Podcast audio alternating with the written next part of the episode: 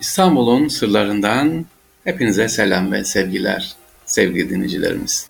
Şehzade Mehmet Camii'nin minarelerindeki sır sorulmuş. Onu bahsedelim sevgili dinleyiciler. Hemen sorulara geçelim. İki minarenin sevgili dinleyiciler baktığımız zaman Şehzadebaşı minaresinde e, motifler görürsünüz, nakışlar görürsünüz. Bu iki minarenin bulunan nakışlar şu, tıpkı hocasının karşısında ayakta duran bir talebeyi temsil ettiği sevgiliciler kaynaklarımızı söyleniyor. Çünkü Mimar Sinan burayı yaparken ne demişti? Çıraklık eserim demişti. Bunu yaparken de kendisine öğreten, ilmi öğreten hocalarının bir teşekkür olarak, yani çıraklığım bu benim. Hiçbir eserinde Mimar Sinan övünmemiştir. Hep söylediğim gibi Hazza min fadli Rabbi, Hazza min fadli Rabbi demiştir. Bu Allah'ın lütfundandır. Burada da bu tevazuyu görüyoruz. Demek ki Şehzadebaşı'nın camisindeki o motifler çıraklık eserim e, sevgiliciler demek istiyor. Onun altında yatan sır bu. E, çünkü öğrenciler Endor'unda, onların da üniformaları vardı. Giydikleri elbisenin üzerinde bu nakışlar vardı. Öğrenci olduğunu belli etmek için. Bir ikinci sorumuz var. Bunu anlatmıştım ama madem soruldu teşekkür ederim. Demek ki meraklı. Fatih Camii'nin bilinmeyenleri diyor. Gezdik ama Fatih Camii'ni bazı motifler var. Fatih Camii'nin farklılığı ne derdir diye. Bir ilk önce minaresinin kenarında hemen ana kapıdan girerken güneş saati var. Onu görün. İstanbul'da padişah tarafından yapılan ilk Selahattin Camisi'dir. Yeditepe üzerine yapılan ilk camidir. Yangın havuzu ilk cami ve İstanbul'un ilk üniversitesine ev sahipliği yapan cami olma özelliklerine sahip. Ayrıca dışarıdaki cemaate imamın sesini aktarmak için müezzinlerin çıktığı mükebbirelerde iki tane olmak üzere ilk defa bu camide yapılmıştır. Fatih Camii'nin ablusunun cümle kapısındaki yangın havuzu da bin sekiz yüz yirmi beşte Sultan ikinci. Mahmut tarafından yaptırılarak Osmanlı Sultan Mahmut'un tuğrası konulmuştur. Kaynaklarda baktığımız zaman sevgiliciler Fatih Camii'nin ilk halinde tek minare olduğu belirtiliyor ama şu an Fatih Camii ilk halinden orijinal olarak günümüze gelmediği için çift minaredir. Üçüncü Mustafa tarafından yaptırılmıştır. Yine sorunun devamında Fatih Sultan Mehmet Han'dan kalan ne var diye sorduğumuzda elimizde tabii ki şadırvan var. Evet, şadırvan o dönemden kalan orijinal şekline ne yapmış? Devam etmiş, e, duruyor sevgiliciler. Bir diğer sorumuz sevgiliciler çok güzel. E, demek bunu e, bizi eski bir kadim dostumuz bunu dinleyen, Allah razı olsun. Her taş sevgiliciler besmele ile mi konulmuş? Yani diyorsunuz ki diyor e, soru soran kardeşimiz, Allah razı olsun. E, İstanbul'da demiştiniz ki sevgili Fahri hocam, her taşı bir e, manası vardır, besmele ile konulmuştur. Bunu açabilir misiniz? Bunu şunun için demek için söylemiştim.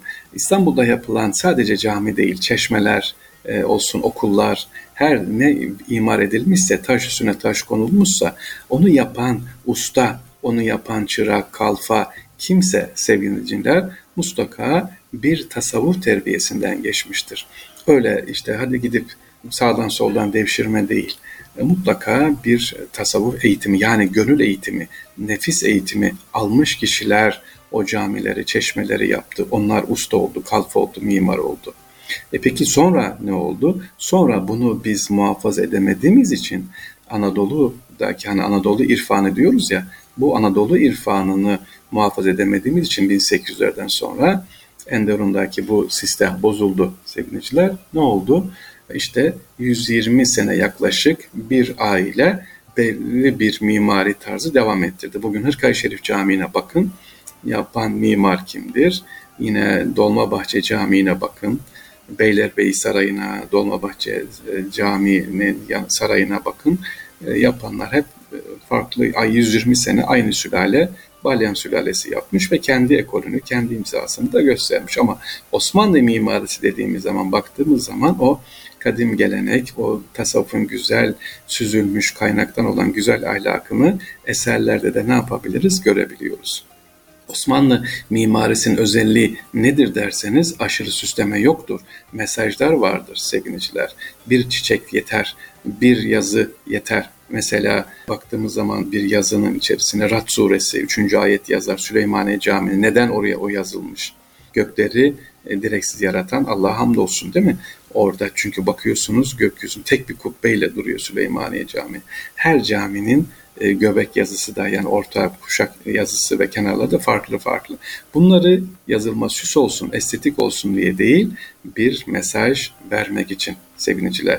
Mesela Sultan Ahmet Camii'nden çıkarken duvarda ne yazar çıkıyor? Üst kapıda dünyadan da nasibini unutma der sevgiliciler. E, yani camiden çıkıyorsun, tamam, tamamen kendini bırakma, hem dünya için hem ahiret için çalış.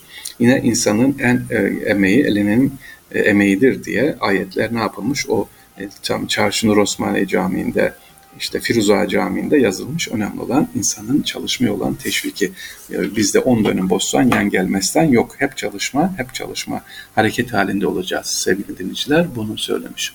Bir başka sorumuz sevgili dinleyiciler. Topkapı Sarayı avlusunda bulunan Özi Kalesi. Bunu sormuşsunuz.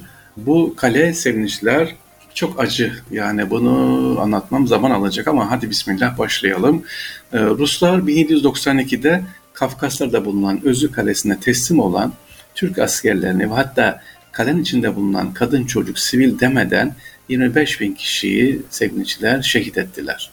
Şehit ettiler.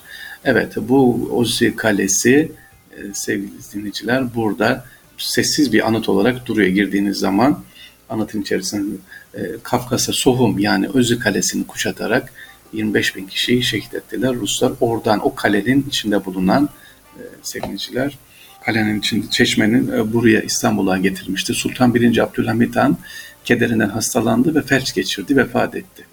İşte şu an Topkapı Sarayı girişinde bulunan Özi Kalesi taşı Sultan ikinci. Abdülhamit zamanında geri alınan kalenin üçüncü. Ahmet zamanındaki yapım kitabesi. Tekrar ediyorum. birinci. Abdülhamit Han bakın kederinden hastalanıyor. Burası bu kadar insan şehit olduğu için, şehit edildiği için, silahsız şehit edildiği için felç geçiriyor. Allahü Teala ikram ediyor. ikinci. Abdülhamit Han zamanında geri alınıyor ve kalenin üçüncü. Ahmet zamanındaki kitabesi şu anda Topkapı Sarayı'nın girişindedir. Yani Topkapı Sarayı'nı gezerken lütfen girişteki bu taşın önünde o yirmi beş bin şehidimizi unutmayalım. yirmi beş bin şehide de ne yapalım? E, dualar edelim sevgiliciler. O e, kitabe alelade bir kitabe değil. Bu kitabenin de ne yapalım? E, hikayesini inşallah bilelim. E, sorularınız şimdilik bu kadar. İnşallah olursa yine cevaplayalım. Bugünlük bu kadar olsun. Yaz sıcağında sizi fazla tutmayalım sevgiliciler. Gönlünüz huzurla dolsun inşallah. Allah e, her türlü maddi manevi kolaylık ihsan eylesin diyoruz efendim.